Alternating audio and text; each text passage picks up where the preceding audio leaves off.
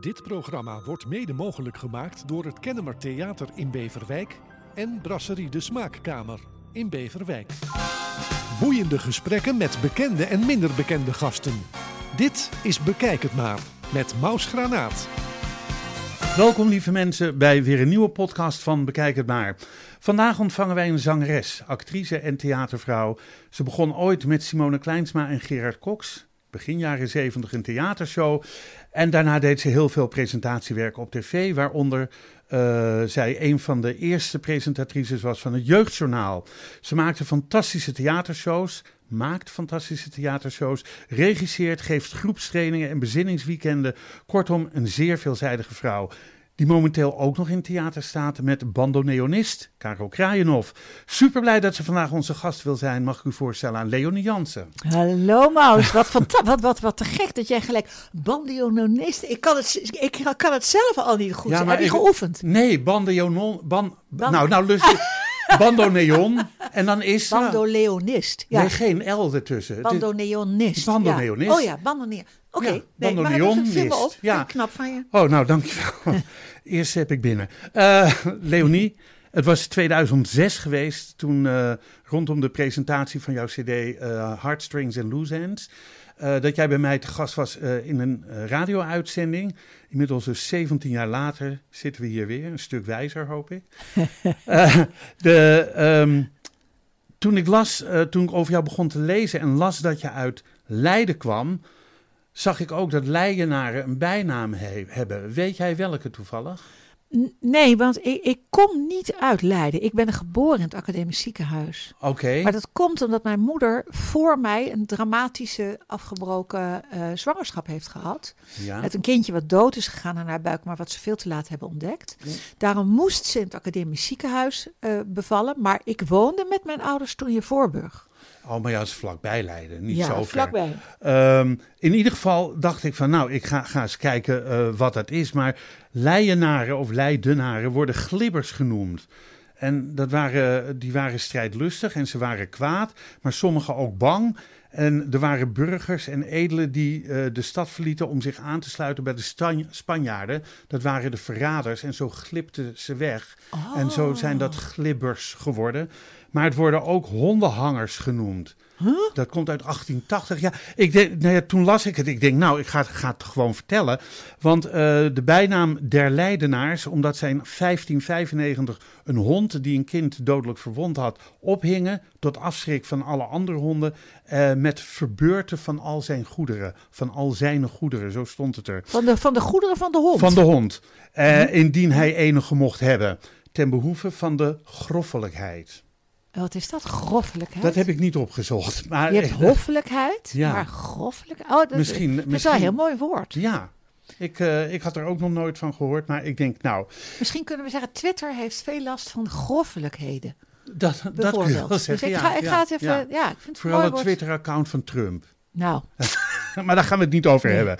Dit terzijde, uh, hoe was het gezin Jansen? Was dat muzikaal? Was dat creatief? Uh, wat voor gezin was het? Nou, je vertelde een... net dat je moeder een, een doodgeboren kindje had. Ja. Dat was, weet je of dat een jongetje of een meisje was? Een jongetje. Een jongetje. Ja. En dat, ja, dat is denk ik een van de ergste dingen die een vrouw kan overkomen om een kind te verliezen. Ja, het was nog niet voldragen, maar ze kwamen er dus pas na een tijdje achter dat dat kindje niet meer leefde. Kijk, nu met echo's en ja. luisteren uh, merk je dat veel sneller. Maar dat is dus gevaarlijk voor haar geweest en dan kan je een behoorlijke vergiftiging van krijgen. En zij heeft dat kind toen moeten baren, wat ik weet. En wat de verhalen vroeger de ronde deden in de familie, was dat het nog steeds ergens in Leiden hm. op sterk water staat. Oh Bizar, hè? Ja, ja, dat is wel. Ja. En, uh, toen, en toen hebben ze gezegd, nou, dat was al, dat, dat was al een soort. Ja, dat heb ik ooit, ook ooit opgeschreven. Um, mijn moeder mocht daarna geen kinderen meer krijgen. En toen werd ze toch zwanger van mij. En toen heeft mijn vader gezegd: Sjaan, zo heette mijn moeder. Als het niet goed is, dan laten we het onmiddellijk weghalen. En het is wel, ik geloof wel dat dat. Het is heel een, goed gekomen. Ja, maar het is, heeft al een imprint op mijn leven gehad. Zo van be perfect, otherwise we kill you. Ja, ja. Het is, oh, het echt waar? Het ja, het heet, de, ja, volgens mij heb ik daar wel last van gehad. Van dat ik oh, echt bijzonder. heel perfect moest zijn, want anders dan was het niet goed genoeg. Hoe Maar vind je jezelf nu? Ja, ik ben totaal tevreden met mezelf. Maar daar is, ja. zijn wel wat eh, therapietjes, gesprekken, groepen. En Heb je daar ooit met je moeder over kunnen praten? Niet echt, want mijn moeder is overleden toen ik 26 was. Oké, ja. En dat was voor jou misschien net te vroeg nog om Ja, dat te berden te brengen. daar was ik toen, ja, daar was ik toen wel een beetje mee bezig. Met wat zelfreflectie, maar nog niet zoals ik dat later in het leven heb gedaan. Oké. Nou, maar dit lijkt me bijzonder. Eh, maar, maar waar is ze muzikaal? Waar, waar Oh, ja. heb jij je creativiteit vandaan? Mijn moeder kon goed zingen, die had een mooie stem. Die ging later ook bij de operettevereniging. Het- Haar zussen konden ook allemaal goed zingen. En er was één broer van mijn vader die eh operazanger was. En mijn vader had ook een goede stem, maar hij was niet muzikaal. Hij kon niet zuiver zingen. En ik, we waren wel altijd van de uitbundigheid vroeger. Er wordt heel veel muziek gedraaid. En zodra we een pick-up hadden, werden de singeltjes gekocht. En Maar wat voor muziek werd er gedraaid? Want ja, Ja. ouders zijn dus toch weer twee generaties terug. Blue Diamonds, Blue Diamonds, Ramona. Rudy Karel, eh, Wim Kan en Wim Sonneveld op een singeltje, weet je wel. Ja, ja, ja. Maar er werd ook veel gedanst bij ons thuis. Dus het was wel, het had een prettige uitbundigheid. Maar ik weet nog heel goed dat ik bij mijn nichtje logeerde. Ik was denk ik vijf en toen vond ik een speelgoedgitaartje. En die heb ik nooit meer losgelaten. En Nee. toen heb ik mijn eerste ukulele gekregen. Ben ik op les gegaan. Mijn handen waren veel te klein nog voor gitaar. Op mijn achtste mijn eerste gitaar en altijd gezongen. ja. Nou, dus ik vind dat wel een hele mooie jeugdherinnering. En ook eh, was dan dat eh, speelgoedgitaartje de bakermat geweest voor hetgeen je op latere leeftijd bent gaan doen. Ja. Want je bent eigenlijk ben je autodidact en, en eh, ben Nou, je ik heb natuurlijk kleinkunst gedaan, hè? Oh, de kleinkunst, maar ik bedoel niet, eh, niet een conservatorium nee, of niet zo. Nee, conservatorium. nee, Nee, nee. Ik ben nog Dus- steeds, ik weet wel wat er ongeveer wordt betekend met noten, maar ik kan in principe geen noten lezen. Nee. Ja, de- dat vind ik al, dat ik denk van, hoe kan dat? Als ik een gitaar aanraak, dan, ik weet, ik weet, ik weet begot niet wat... wat, eh, wat Akkoorden, hè? Ik, ik kan wel akkoorden, ik weet wel welke akkoorden ik speel. Ja, dat, nee, dat, dat snap ik. Ja. Ja. dat, nou, zeker na zoveel jaar.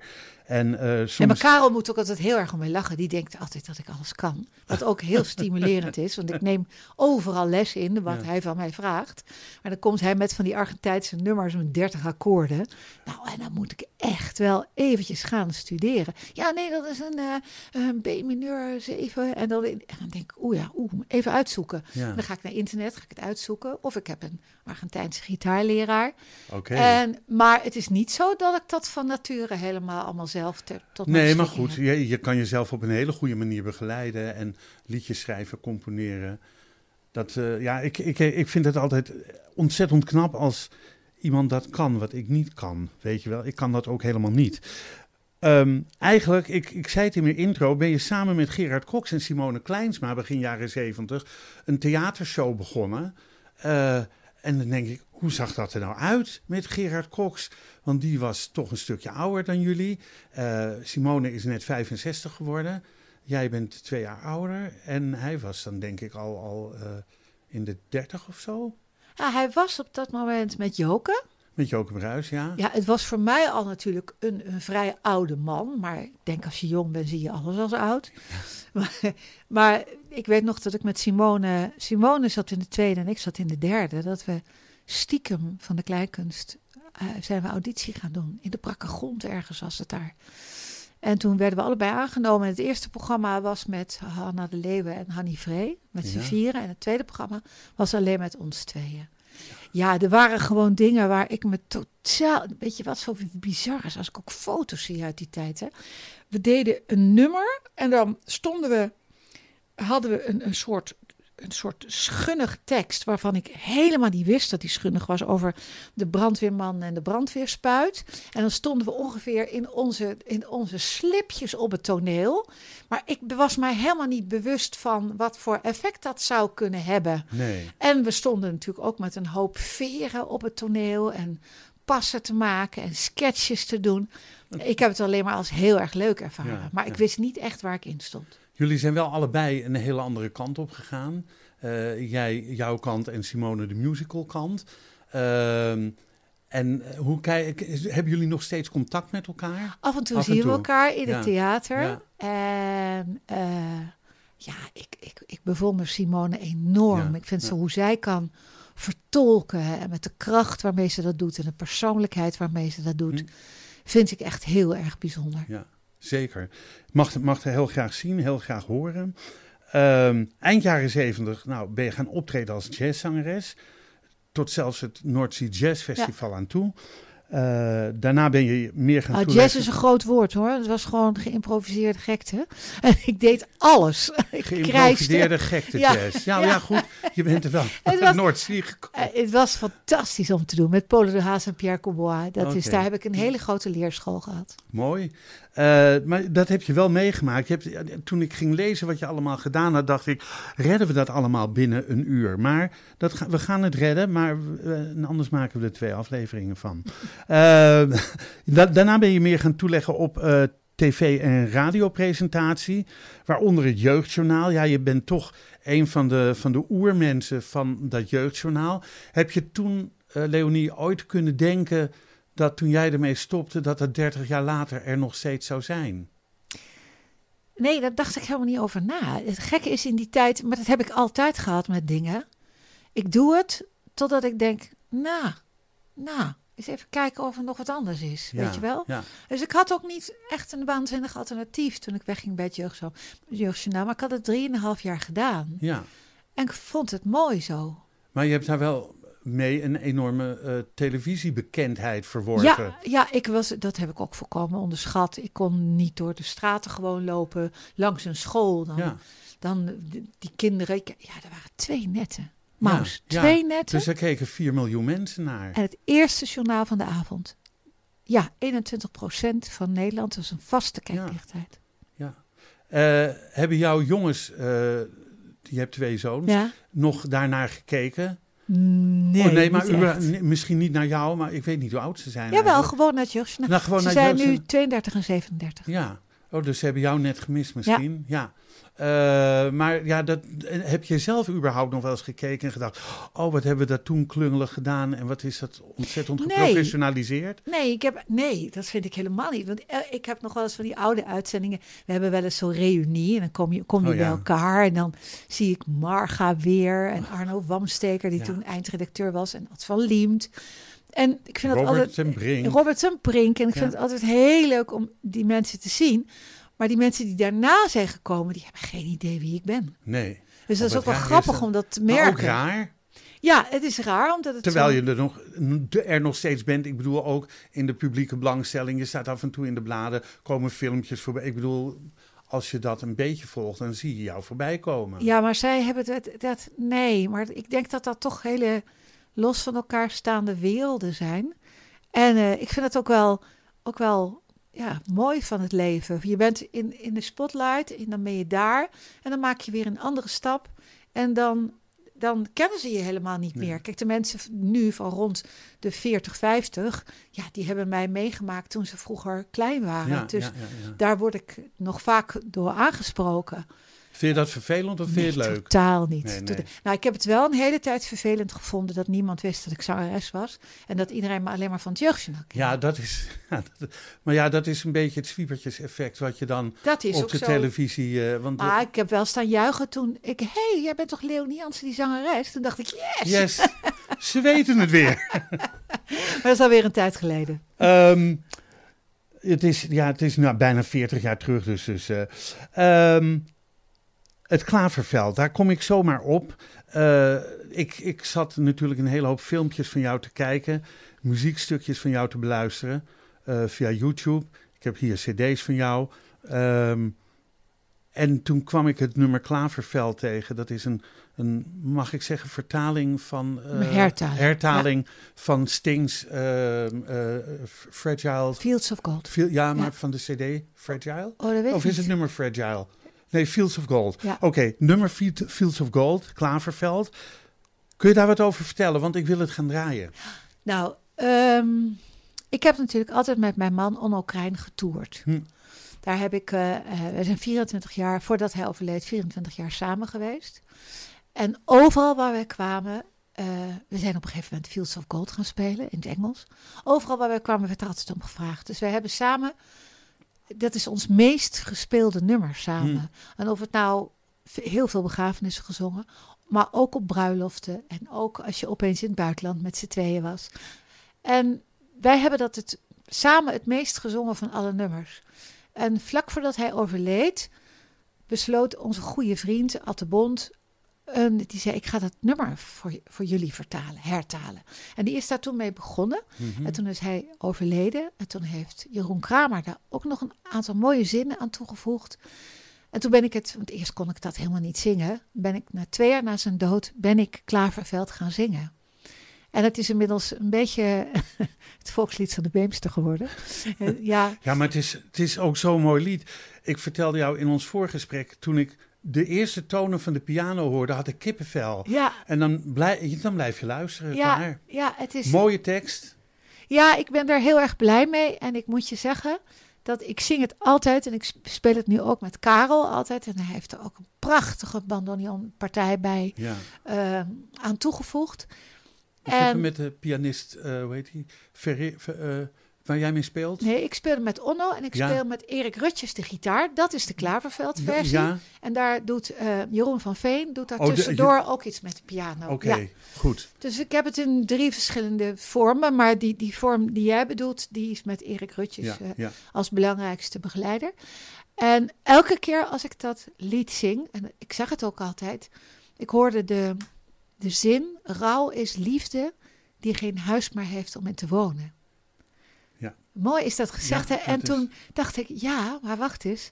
Mijn liefde en mijn rouw, die wonen in dit nummer. Dus elke keer als ik het zing, dan zie ik hem altijd lopen en dan denk ik aan Onno. Je dat zingt het voor Onno of dat niet? Altijd. Altijd. Altijd. Mooi, heel mooi om te horen. Ik kom straks nog even terug op Onno.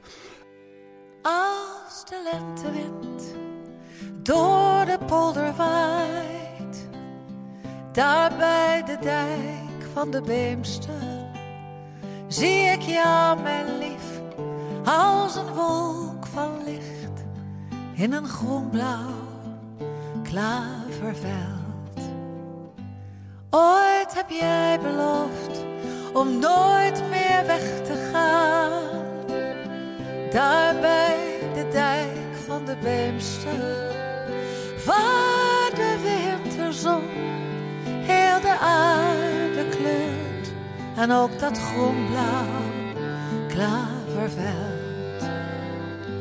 Als de lucht betrekt en alles donker wordt, daar bij de dijk van de Beemster hoor ik zacht jouw stem, maar helder als kristal, vanuit dat groenblauw klaverveld. Heb over de wereld gezworven, en jij werd mijn reisgezel, totdat wij samen wortels schoten naast dat groene klaverveld. Naast dat groenblauw klaverveld.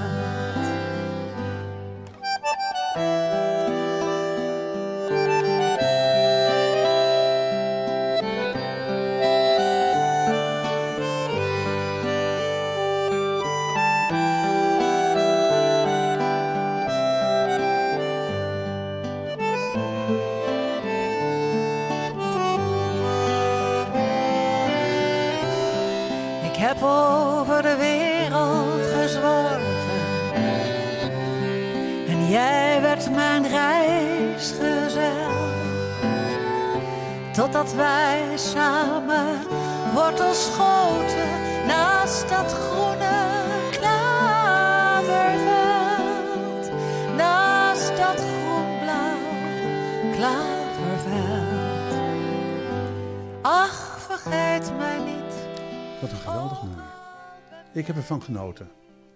Ja. Eh, en ik, ik hoop de luisteraars ook. Eh, wat voor weer zou het zijn in Den Haag? Daar was ik gebleven. Eh, niet alleen een liedje van Annie Schmid, wat werd gezongen door Connie Stewart, maar ook een programma van jou met Paul Witteman. Oh ja, jezus, dat was ik zelf wel vergeten. Zeg. Ja. Ja, Maar dat was volgens mij over allochtone kinderen, jongeren. Voor nee, allochtone jongeren? Nee, dat, wat voor Weerstaatstem Den Haag, dat was een, een programma dat kwam uit Poelgie in Den Haag. Wat Witteman presenteerde en ik zong daar af en toe in. En je, wat jij op doelt was Leer me ze kennen. Dat was Oh, een ja. programma met Ja. steeds twee groepen jongeren. Dus Griekse jongeren en Turkse jongeren. eh, eh, Indiaanse jongeren, Pakistaanse jongeren. Dus steeds eh, ehm, Palestijnse jongeren en Israëlische jongeren van twee groepen. Ja, Ehm, dat was eigenlijk een van de allereerste multiculturele programma's. discussieprogramma's. Ja, en, ja. en aan het eind aten we met z'n allen. Daar waren, kwamen die moeders bij elkaar en die hadden dan iets gebakken Oh, en gemaakt. leuk. Dus ja, Oh, het leuk. was geweldig. Ja, eigenlijk iets wat weer zou moeten, eigenlijk, om mensen weer eh, te verenigen en te Ja. verbinden met elkaar. Er wordt zo, als, als je ziet wat bij voetbalwedstrijden gebeurt, dan denk ik, mensen, je gaat naar een spel kijken, toch niet om te knokken, Mhm, te mhm, zuipen. En eh, mhm. ik, ja, ik, ik, ik heb daar waren nog wel beelden van te vinden. Ik heb het geprobeerd van eh, ehm, wat voor weer zou het zijn in Den Haag. Heb ik niet kunnen vinden. Ja, dan kreeg ik het liedje van Connie Stewart. Ja, of, of ik heb ja, niet ver gezocht. Niet ver genoeg gezocht. Maar in ieder geval, ik heb het geprobeerd. Te, ik denk dat het misschien leuk om daar een stukje van te laten horen. Ehm, eh, eh, kinderen voor kinderen heb je eh, het derde seizoen of het derde jaar eh, gepresenteerd. Dat zal 83, 84 geweest zijn. Volgens mij is dat in 80 begonnen. Ja. Ja, het was een van de eerste, Ja. een van de eerdere. En ja. dit heeft 30 jaar heeft, het, heeft het gespeeld tot 2010. ja. Ehm, dat, ik vond dat een super gaaf programma. Ik heb, ehm, daarvoor heb ik een, een, een jaar in Israël gewoond. En daar hadden ze al een kindersongfestival. Oh. Festival HaYeladim heet Ja. dat. Zijn kinderen. En eh, waar kinderen dus eh, hun liedjes zongen, de liedjes die zij leuk vonden. En daar zijn ook allemaal weer LP's van uitgebracht, net zoals later van Kinderen voor Kinderen. Volgens mij was het een, een naar idee van Florie Polak. Nee, Florie Anstad. Florie Anstad, sorry. Ja. Ja. Daar Eh, heb ik, eh, ik had met Florie ook gewerkt, want ik had een programma. eh, hoe heette dat ook alweer? Niet vol super, want dat was met dat, dat, dat kinderprogramma met dat Fiatje. Maar met Florie Anstad, Roffel. Roffel. Ja, en daar deed ik boeken in. En deed liedjes zong ik met mensen. Met Rob de Nijs onder andere. Ja. Heb ik nog een hele Ja. leuke uitzending liggen. En eh Giet Titulaar kwam er altijd in lang. Zo over de Ja. sterren. En dat was een soort informatief programma. En toen daarna heb ik ook Kinderen voor Kinderen gedaan met haar. Ja, leuk. Heel leuk. Een, een, een leuk programma. Ook jammer dat het gestopt is. Want ook dat verbindt kinderen. Kinderen met muziek bezig laten zijn. Ik vind ook heel goed wat Maxima doet met dat muziekproject. Muziek in de op- klas. op- de ja, klas, zeker. Op scholen en zo. Ehm, dat ik denk van ja, laat ze maar genieten van muziek. Eh, ik bedoel, soms zie je zieke kinderen. Eh, er is een project eh, van eh eh, Mu- Mu- Musikids heet dat. Musikids is een organisatie die studio's bouwt in ziekenhuizen waar kinderen langdurig ziek, ziek zijn. En er zijn dan BN'ers die daar hun naam aan verbinden. Zo heb je het- in in het Gooi en Eemland ziekenhuis. Ik weet niet of ze er nog zo blij mee zijn. Dat was de Ali B-studio. Eh, ja, ik kan niks aan doen. Ja. En eh, ehm, nee, dat was voor Almere. Eh Gooi en Eemland was voor René Vroger volgens mij. Nou, en hier in Beverwijk gaat er ook een komen. En dan waar alles aanwezig is voor kinderen om muziek te maken, maar ook om muziekles te krijgen, Oh. om te leren omgaan met instrumenten, om muziek te schrijven. Dus eh, om, om maar bezig te zijn met alles wat muziek is. Eigenlijk een hele goede organisatie. En ik denk, ja, verbind, verbind kinderen weer met elkaar. Dus ook, ook zo'n programma als Kinderen voor Kinderen. Waarvan ik denk van ja, eh, laat ze hun problemen maar eh, bezingen. Bezing het maar in een, in een mooi lied. Eh, over bezingen gesproken. uit, uit de kunst is ook nog een programma wat Ja. je gedaan hebt. In het Shaffi Theater. In het Shaffi Theater. geen C te hoog. Dankzij dat programma heb ik trouwens mijn huidige vriend ontmoet uit de kunst. Jeroen Kramer. Ja. Ja, oké. Want er hingen van zijn vrouw, die exposeerde in het Shaffi Theater. En ik, Ilse. Ilse, ja. Ja. Eh, Ilse Isiger. En ik, Ja. ik wilde ontzettend graag een drieluik van haar kopen, wat ik daar had gezien. Iedereen wilde dat wel, maar ze lieten mij bellen. Dus toen heb ik het als eerste gekocht. en toen ik het ging ophalen, zei ze, ik heb een, eh, ik heb een man en die zingt ook. En uiteindelijk eh, is Jeroen daardoor bij het Hart Bongt gekomen. Wat heel, wat heel bijzonder is, het was een kinderpopprogramma wat we in de theaters deden. Met ook nog Lucretia van der Vloot. Ja. En Bob Koller van de Bob Koller Band. En Rob Wiedijk dus. En uh, Onno, mijn man, zat daar achter de piano en deed de bandleiding. En Ilse had het hele grote hart gemaakt als decor. En toen hebben Jeroen en ik al samengewerkt. En dat is al 32 jaar geleden. Ja, niet te geloven. Ja. Ja, toen wist je nog niet wat je nu wist. Nee, Nee. nee. En hij ook niet trouwens. Nee, nee, Nee. nee. Ehm, ja, wel, geen C te hoog hadden we dus. Jansen en Co. heb je ook nog. Allemaal succesvolle programma's, maar toch stopte je met tv maken. Je was een, een succesvolle tv-presentatrice. Was je het... Je kijkt er een beetje Nee, vies nou bij. nee, nee, nee. Nou, ik zit gewoon even na te denken, want jij zegt nou steeds succesvol. Maar ik vond het voor mezelf niet zo En succesvol. waar- waarom vond je het niet? Nou, Want ik- toen ik die namen las, dacht oh ja, dat heb ik gezien, dat heb ik Ja. gezien. Nou ja, het, ik ben natuurlijk gaan zingen eh, op de televisie. Op een moment, dat- ja, toen deed ik het ook al in het theater, maar ik zong gewoon nog niet zo goed. Dus dan zag ik mezelf terug en dan dacht ik, dit is niet goed. Dit is niet goed.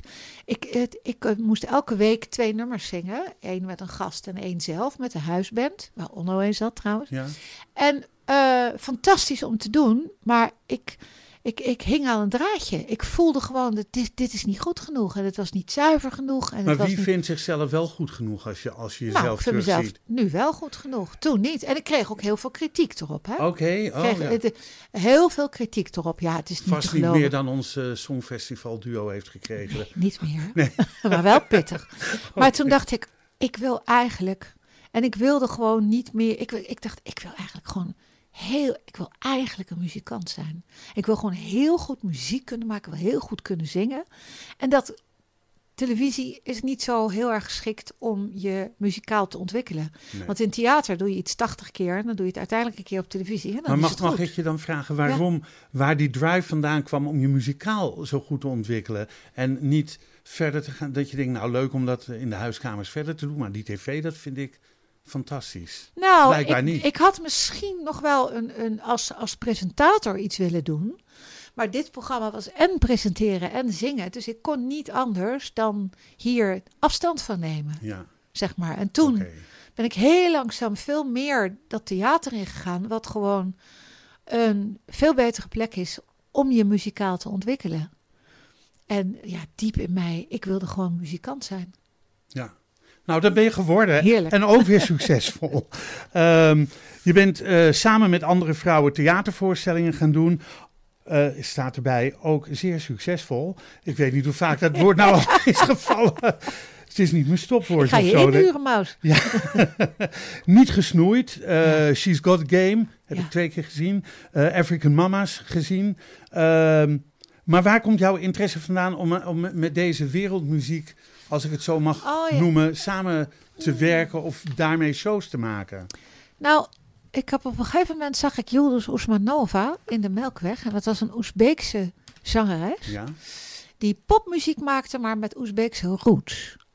En ik had, was al heel erg geïnteresseerd in Schotse muziek. En daar gebeurde dat ook. Er was een eh, Karen Matheson, die had op een gegeven moment een, een lied gemaakt met Afrikaanse trommels en Schotse muziek. En ik werd daar stik gelukkig van.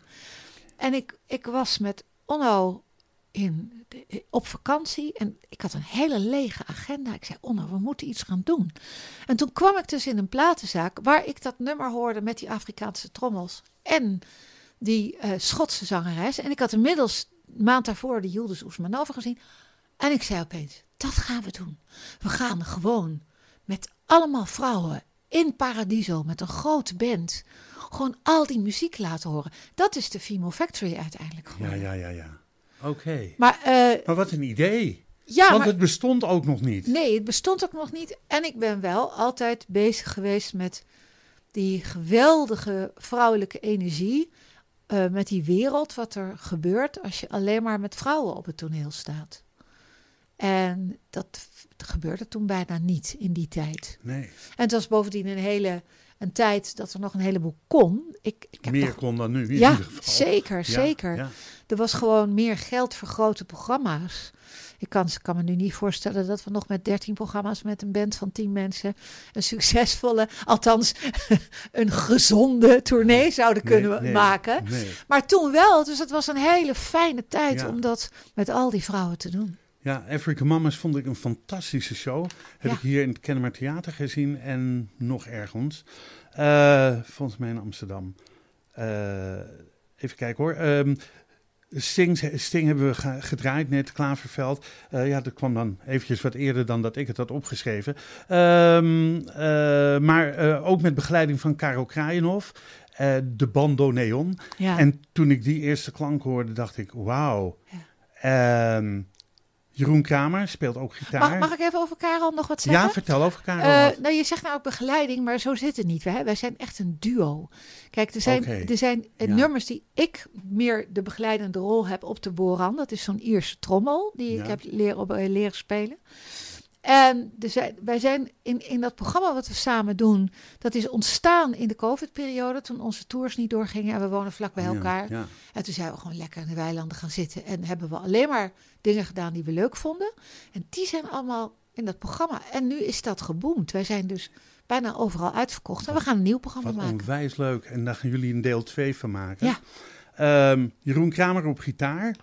Eh, zag, ik, zag ik of hoorde ik. Eh velen kennen Jeroen als, een, als de razende reporter bij, bij het Sinterklaasjournaal. Mhm. En Jeroen is tevens jouw nieuwe liefde. Ja. Ja? Ehm, want jij en Onno, zijn naam is al een paar keer eh, gevallen. Ehm, fantastisch componist, eh, arrangeur, Pianist, muzie- pianist muzikant of muzikus. Ehm, hij overleed in januari 2015. Hij is kort ziek geweest. Ja, Wat had hij? Darmkanker. Darmkanker. Hij is bijna een half jaar ziek geweest. Ja. En al, elk bericht wat we kregen als ze weer terugkwamen uit het ziekenhuis was slecht. Ja. Ja. Hoe, hoe ziet je leven er dan uit? Nou, dat was een hele heftige tijd. Ja. Maar wel met vreselijk veel ondersteuning van vrienden. Ja. Ik heb tot en met december nog getoerd. Want ik zat toen in een tournee met Iselien, Barricade. En Iselin Kalister. Ja. ja. En in eh, januari ben ik toen weer opgehouden. Hij is 20 januari overleden. Maar ehm, ja, ongelooflijke heftige tijd. Je bent alleen maar aan het overleven en alles staat in het teken van, eh, van hem en terecht. Ja, ja. Dat was ook een, in die zin een mooie tijd. Ik vind dat we het heel goed hebben gedaan met de familie en vrienden. Hoe hebben jouw zoons het ervaren? Nou, dat was best pittig, want drie jaar daarvoor was hun is hun vader overleden. Dus eh, Ja. die heb ik ook verzorgd. Dus het was twee keer eh, achter elkaar, waarvan natuurlijk de tweede keer was het mijn eigen liefde. ja, ja, ja, ja. ja.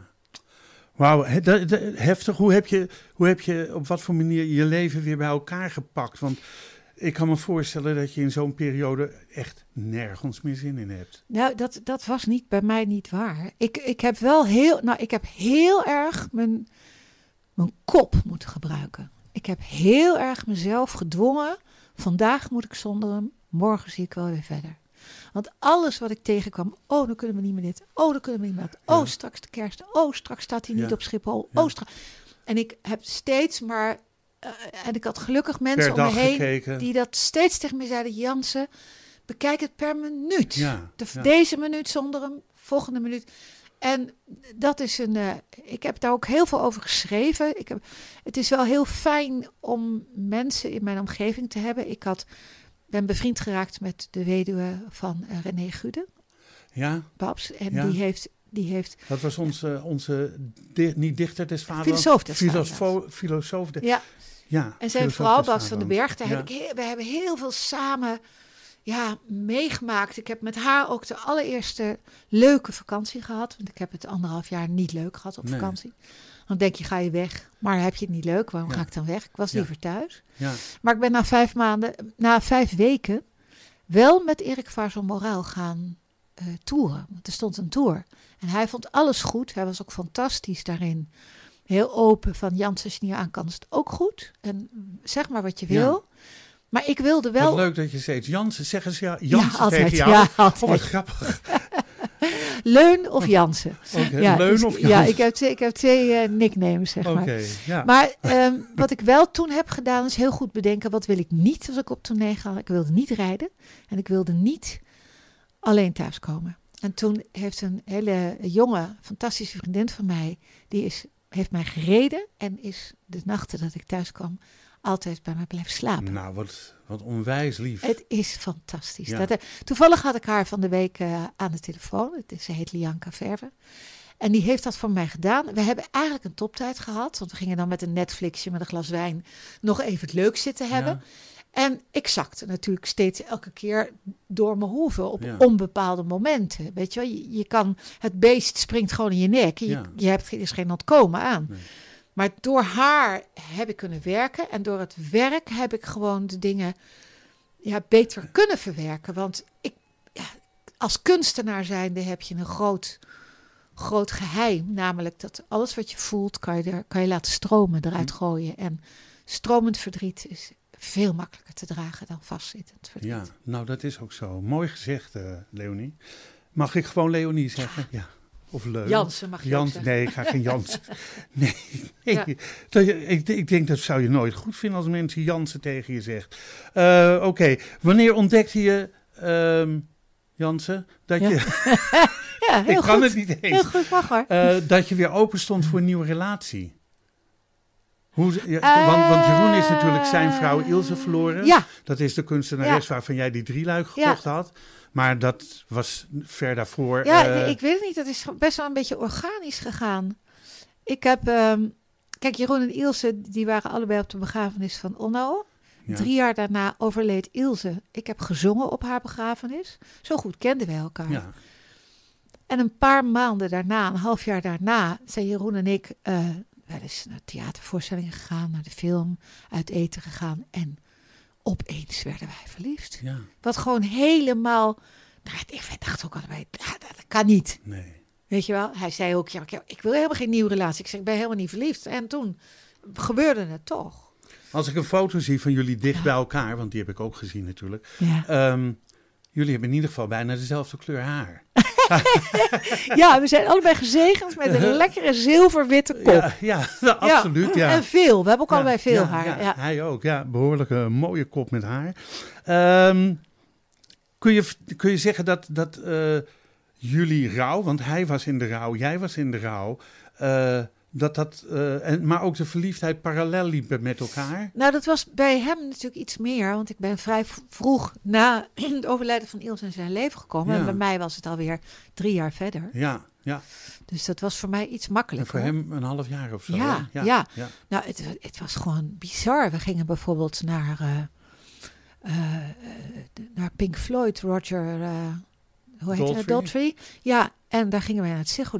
En dan stonden wij heerlijk verliefd te genieten. Dat we daar tussen de mensen naar die, die, die prachtige dingen van Pink Floyd zaten te luisteren. En toen kwam opeens Wish You Were Here. En we beginnen allebei te huilen.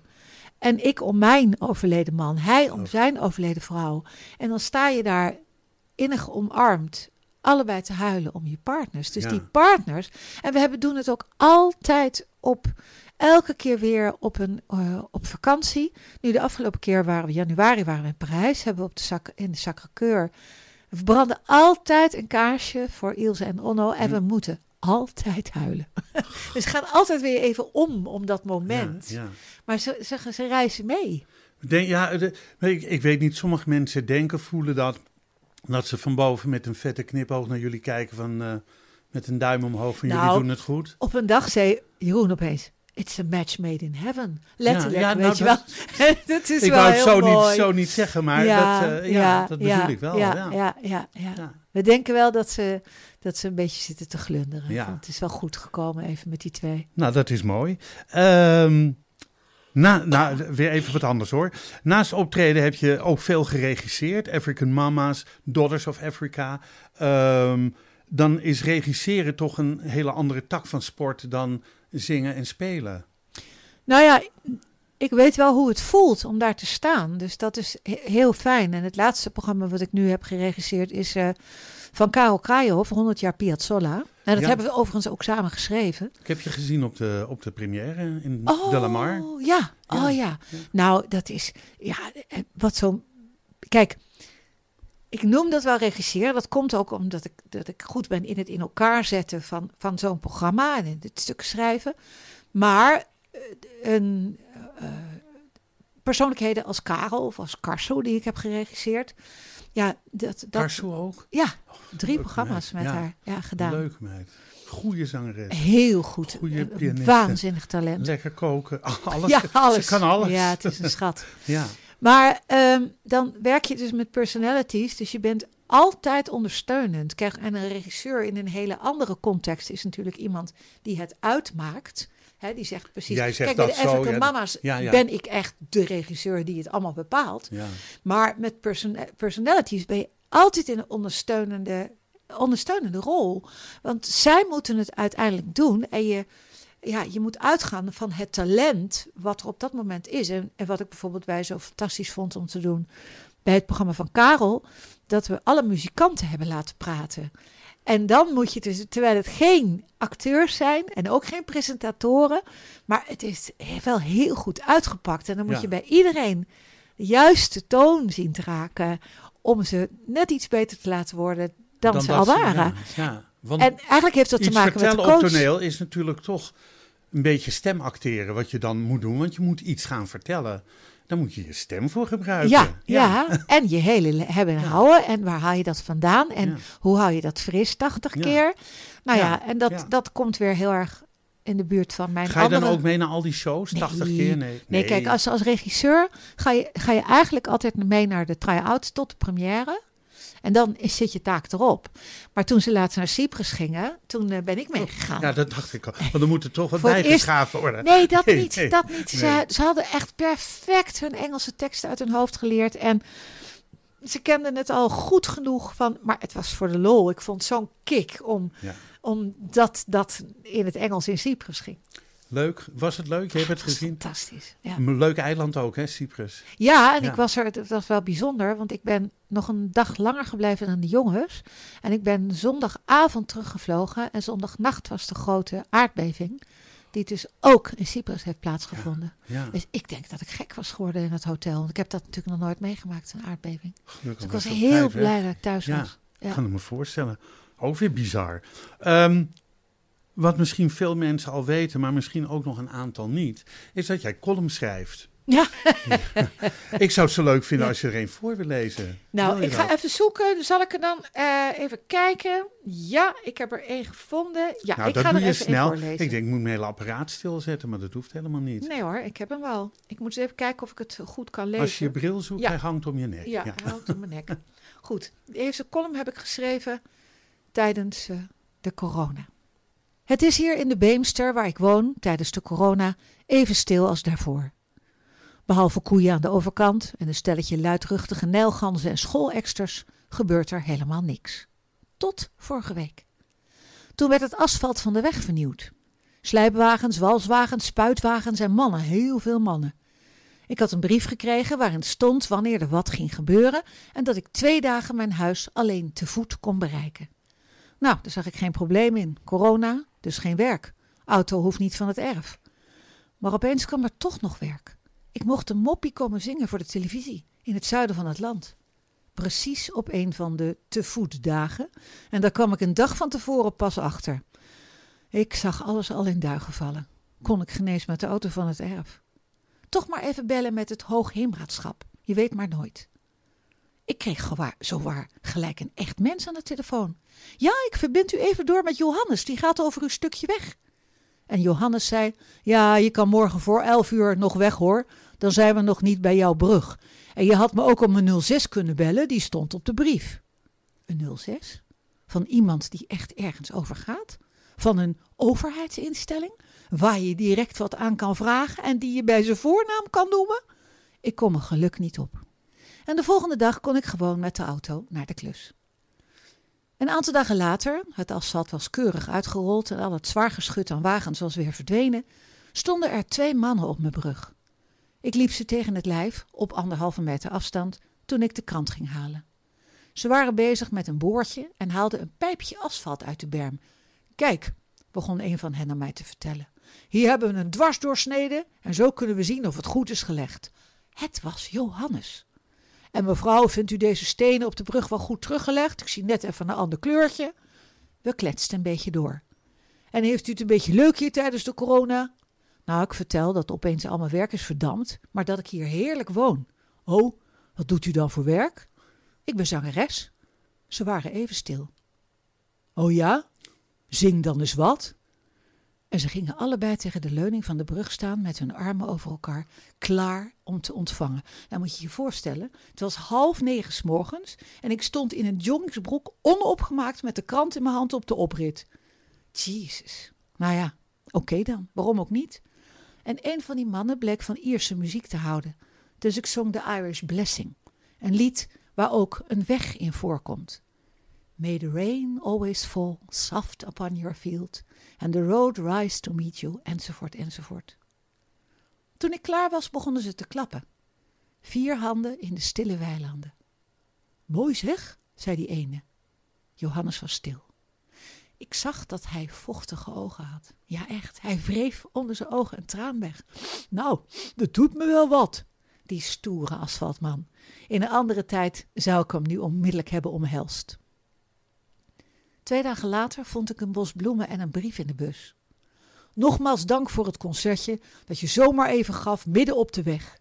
En hij schrijft dat hij een traantje moest laten en dat hij pas later begreep wie ik was. Ik vergeet dit de rest van mijn leven niet meer. Nou, ik ook niet. Lang leven Johannes en de Johannessen van deze wereld. Mooi. Ik geloof dat ik ook even wat moet wegpinken. Ja, ik vind het gewoon mooi, mooi als, als dat gebeurt. Ja, dat is toch leuk. Zo bijzonder. maar ook leuk dat jij daar zo op ingaat en gewoon een lied zingt voor Ja, die, voor die ja. mannen. Nou ja, dat is wel eens, dat is wel eens soms wat ik, wat ik fijn vind om eh, in het leven te ervaren. Dat je soms opeens dingen eigenlijk moet doen die er op je pad komen. Terwijl je denkt, nou, wie, gaat, wie doet dat nou? Weet je wel, S morgens om half negen ga ik een beetje staan zingen.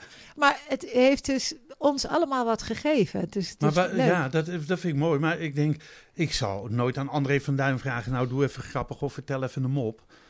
Eh, ja, maar dat is wel anders. Met zingen is dat wel anders. Ja? Vind ik wel. Oké, nou, ik vond het in ieder geval, een- als al je columns zo zijn, dan vreet ik je hele voorstelling op. Als, als je met, komen, we zo, kom. komen we zo nog even op terug. Ja, Ehm, in 2012 schreef je een boek over het oorlogsverleden van je vader. ja. Die tijdens de Tweede Oorlog, ehm, Tweede Wereldoorlog. Tweede Wereldoorlog, zei ik Tweede Oorlog? Stom hè. Tweede Wereldoorlog eh, als Nederlands soldaat in het Duitse leger zat. eh, onder de titel Geheim, het oorlogsverhaal van mijn vader als ondertitel. Eh, dit boek kwam uit in 2013. Is, is het nog te koop eigenlijk? Ja, het is nog steeds te koop. En ik heb het ook, eh, ook door de corona ingesproken. Dus het staat op Storytel. Dus je kan het ook beluisteren terwijl ik het voorlees. En Oh, dat is al he- door heel veel mensen beluisterd. Maar ik vind het wel heel leuk dat je dat zelf hebt ingesproken. ja, had ik ook nog nooit gedaan. Nee, maar dat is ook iets wat je met een beetje stem acteren en foutloos vooral. eh, nou ja, je kan steeds opnieuw beginnen. Het heeft maar best Ja. wel lang geduurd voordat ik dat kon. Jeroen bijvoorbeeld doet dat al 100 jaar. Die is Ja. er veel beter in dan ik. Ja. Maar ik vond het wel heel bijzonder om mijn eigen boek weer te lezen en het te, hardop te vertellen. Ja, oh ja, dat kan ik me zeker voorstellen. Je hebt er ook een theatervoorstelling van gemaakt. Ja. Ehm, ik heb hem gezien. Even denken, dat was een voorstelling eh na de Dam. En dat speelde je toen in. In de kleine komedie. Nee, dat speelde je In de Meervaart. De Meervaart in Oh. Osdorp. Ja. Jij doet zo en ik deed dat ook, want ik kan me nog wat herinneren van die voorstelling. Jij ook, of niet? Oh, nou ja, kijk, ik heb het twee keer naar de Dam gedaan. Ik heb het één keer in de kleine komedie gedaan toen iedereen van de Dam kwam lopen en mensen daarna naar de kleine komedie kwamen. En in de meervaart heb ik het, eh, had ik vlak van tevoren aan de plas Jeruzalem a cappella gezongen. En ben ik toen met de mensen naar binnen gegaan en heb ik dit toen gedaan. Maar ik weet niet waar jij nu op doelt. Is er iets Oh, gebeurd? Ja, er gebeurde iets heel vervelends. Want Ah, het was zo'n indringend verhaal wat je Ja. vertelde. Ehm, dat er ging steeds een telefoon af van een man. Wel vier keer. och. En toen heb jij de voorstelling stilgelegd van... U gaat u er alstublieft uit of zet uw telefoon uit? Oh Want- ja, ja. Ja, zoiets zeggen. En denk Oh ik, ja. hoe kun je nou met een telefoon aan bij zo'n voorstelling gaan zitten? En die man die zat nou, ik denk twee meter achter ons. Dus gezegd... blablabla, blablabla. Ja, maar dat hoorde jij ook? Ja, ik hoorde. Ja, En, eh, ik, ik kan me er niets meer van herinneren. Oh, maar ik kan me wel maar. voorstellen dat ik. eh, maar dat is in zo'n voorstelling zo Killing, storend. Ja. ja. dat is, en ook voor degene die het staat, eh, staat te, te performen is het... ja. is het killing. Ik heb er geen trauma aan overgehouden. Oh, nou gelukkig, gelukkig maar. Maar zo'n mooie voorstelling en dan met je telefoon laten rinkelen. En dan niet één keer en niet twee keer, maar het gebeurde vier keer. Ja. Denk, weet je niet hoe die werkt, maar goed. Uh, dat, dat, uh, dat, maar die voorstelling heb ik ook nog in mijn hoofd hoor. Dus dat is...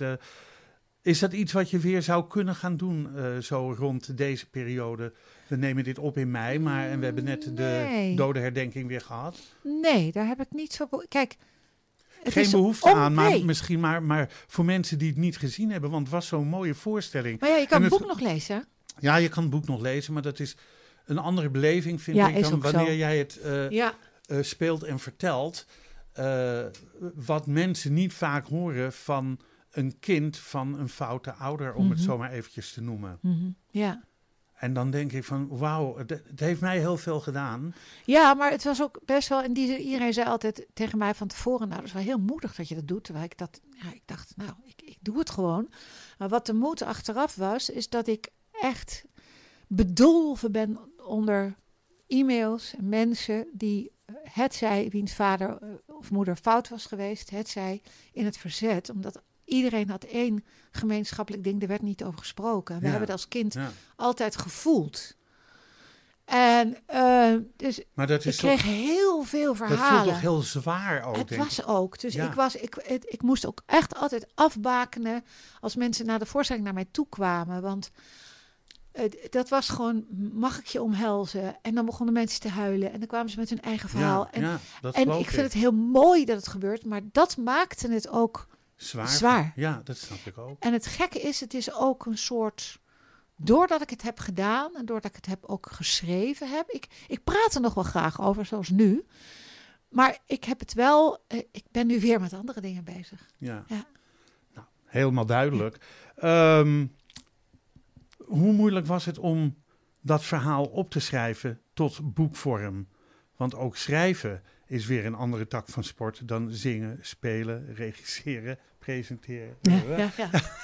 uh, ja, klinkt misschien raar, maar niet. Niet? Nee, dan had ik natuurlijk wel een ongelooflijk goede coach, Thomas Verbocht, en een, uh, uh, Marianne van Wijnen, die de uitgeefster was, maar die heeft ook het hele boek geredigeerd. Ja. Maar ik schrijf, ik schrijf makkelijk. Dus ik schrijf ontzettend door. Ik ga niet zitten nadenken. Het, het vloeit maar door. En dan lees ik het, had ik ooit van een vriendin gehoord, niet teruglezen, maar doorschrijven. En zo heb ik eigenlijk ben ik gegaan. Toen ben ik het later pas gaan verfijnen. En heeft Thomas weer dingen veranderd. En die zei, dat was ook zo'n mooi proces. Want die zei op een gegeven moment van. Uh, had ik een droom gehad over mijn vader. En toen zei hij, dat is het einde van je boek. Nou weet je waar je naartoe moet schrijven. En dat was ook zo mooi. Wow, ja, ja, Dat, dat je precies de juiste mensen hebt die dat... Uh, ja, die daar... Maar ook zo met zo'n column. Ik, ik vind het heel erg leuk om te doen. En het, het, het komt er... En ik wil absoluut niet beweren dat ik literatuur schrijf. Maar ik schrijf wel makkelijk. Maar het is uh, ook zo, Leonie, dat... Uh, um, uh, je moet wel wat meemaken om die columns te kunnen schrijven. Of verzin je het allemaal? Nee, nee, ik, Kan, ik kan helemaal niks verzinnen. Nee. Dus, dus de columns die ik schrijf heb ik allemaal mee, meegemaakt. Een paar weken geleden heb ik me voor het eerst thuis laten masseren in, in Dat heb ik gelezen op Facebook. Ja, die. ja, die. En, nou, dit, en toen dat die, Amsterdamse man die in mijn oor zat te krijsen. En die ik toen, de, de, de, die toen de, waar ik wat van heb gezegd. Nou ja. dan kom ik thuis en denk ik, wat een verhaal. En dan ga ik zitten en dan vind ik het leuk om op te schrijven. Dus ik hoop dat ik nog wat, uh, wat, wat, wat, wat meemaak, zeg maar, de komende dat tijd. zal zeker gebeuren. ik kan uh, niet verzinnen. Je gaat er een theatershow van maken. Je gaat drie dingen doen, het nieuwe theatershow ja. doen. Je gaat wat doen met uh, onze bandoneonist. Ja. Karel Kraaienhof. Nieuw programma. Een ja. nieuw programma, deel 2 zeg maar, op wat jullie gedaan hebben. Ja. Je gaat uh, een solo-programma doen met je columns. Ja, en, met drie gitaren en mijn columns. Natuurlijk ja. heel veel zingen, maar ook columns vertellen.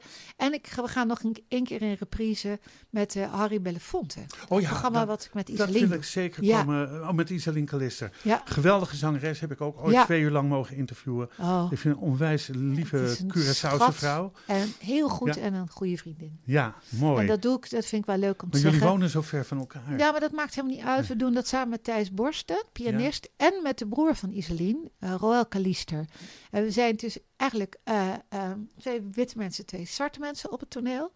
En we vertellen dat verhaal van Harry Belafonte, die dus ook voortkomt uit witte eh, grootouders en zwarte grootouders. Ja. En hij is, heeft zo belangrijk geweest voor de, de burgerrechtenbeweging. Absoluut, absoluut. Hij heeft zich ook altijd ingezet voor UNICEF. Hij heeft zich een geweldige, geweldige zanger, vond ik het. Een geweldige entertainer Ja. was het.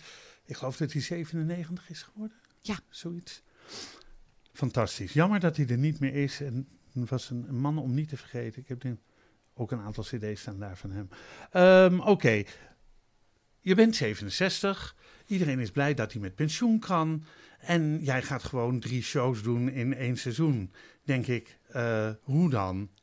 Moet je of wil je? Wil, Je wil. wil. Ja, Ja. heel graag. Nou ja, ik ben dus sinds kort, heb ik, tenminste nu, nu ruim een jaar, heb ik AOW.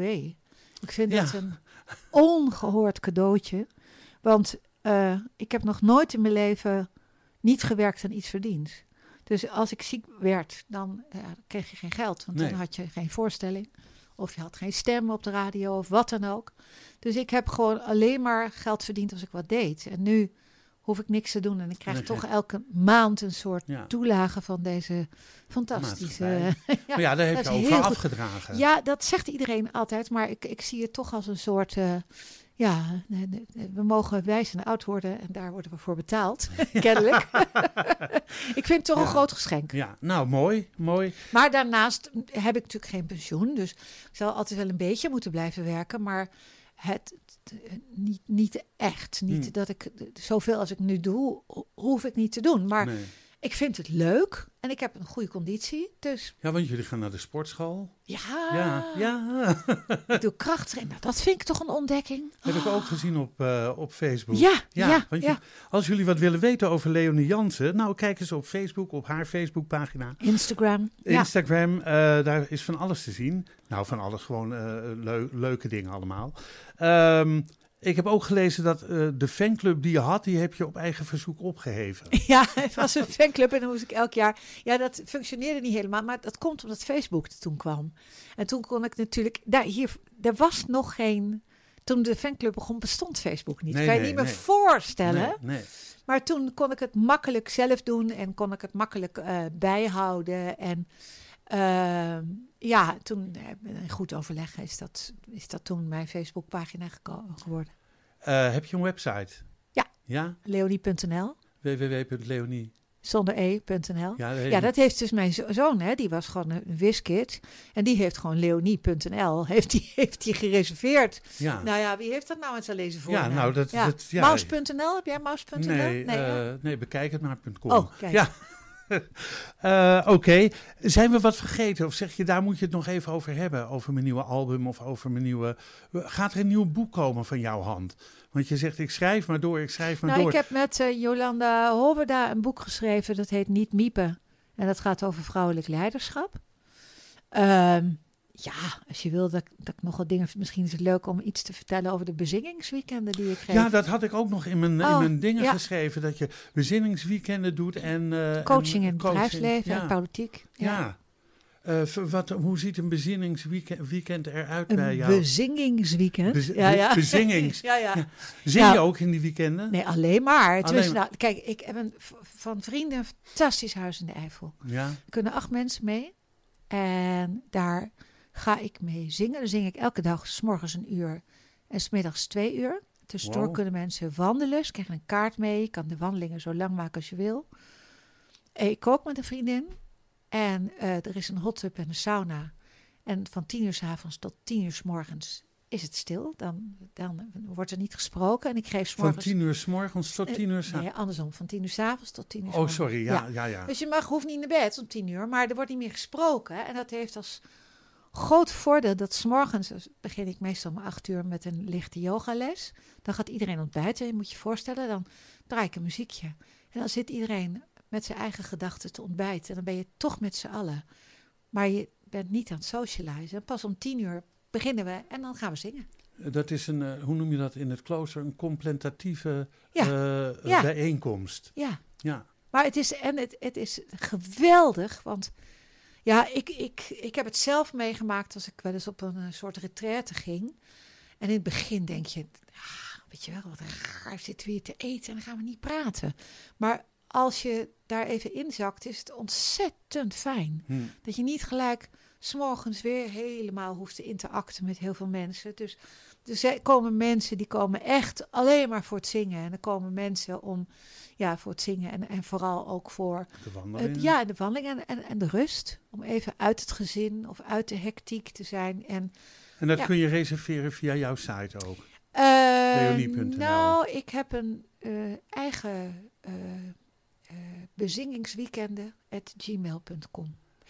En daarin kunnen mensen eh, daar informatie vragen. Ik ga er nu weer drie doen. Zijn nu alle drie vol. Maar ik ga er ongetwijfeld weer meer doen. Wauw, lijkt me heel leuk. Leonie, bezinningsweekenden en je deed nog wat, want dat, dat had De ik- coaching. Eh, coaching, even kijken, nee, wat had ik nou nog meer? Groepstrainingen Ja. ook. Ja, groepstrainingen en bezinningsweekenden. Nou, ik Ja, heb, Of coaching, en ja. dat heeft eigenlijk allemaal met elkaar te maken. Ik kan...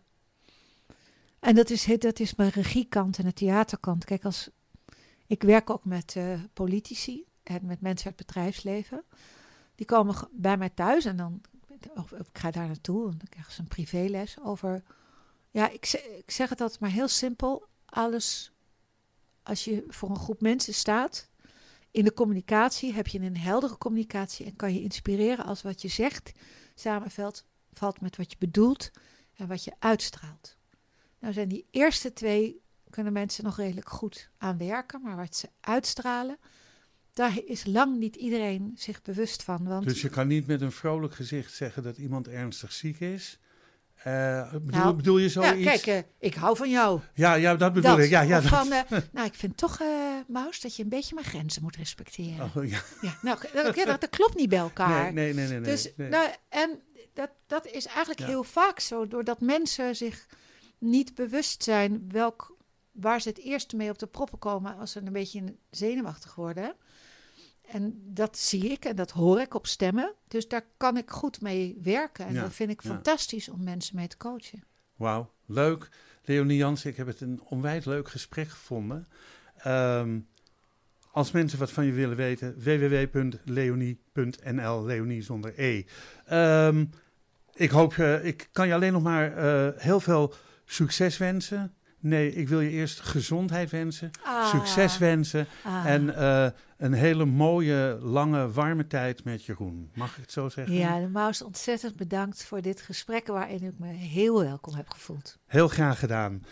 Deze podcast wordt uitgegeven door Podcast Productions van Roots. Alles is na te lezen op www.bekijkhetmaar.com. Dank voor het luisteren en wat mij betreft graag tot de volgende podcast. Dit programma werd mede mogelijk gemaakt door het Kennemer Theater in Beverwijk en Brasserie de Smaakkamer in Beverwijk.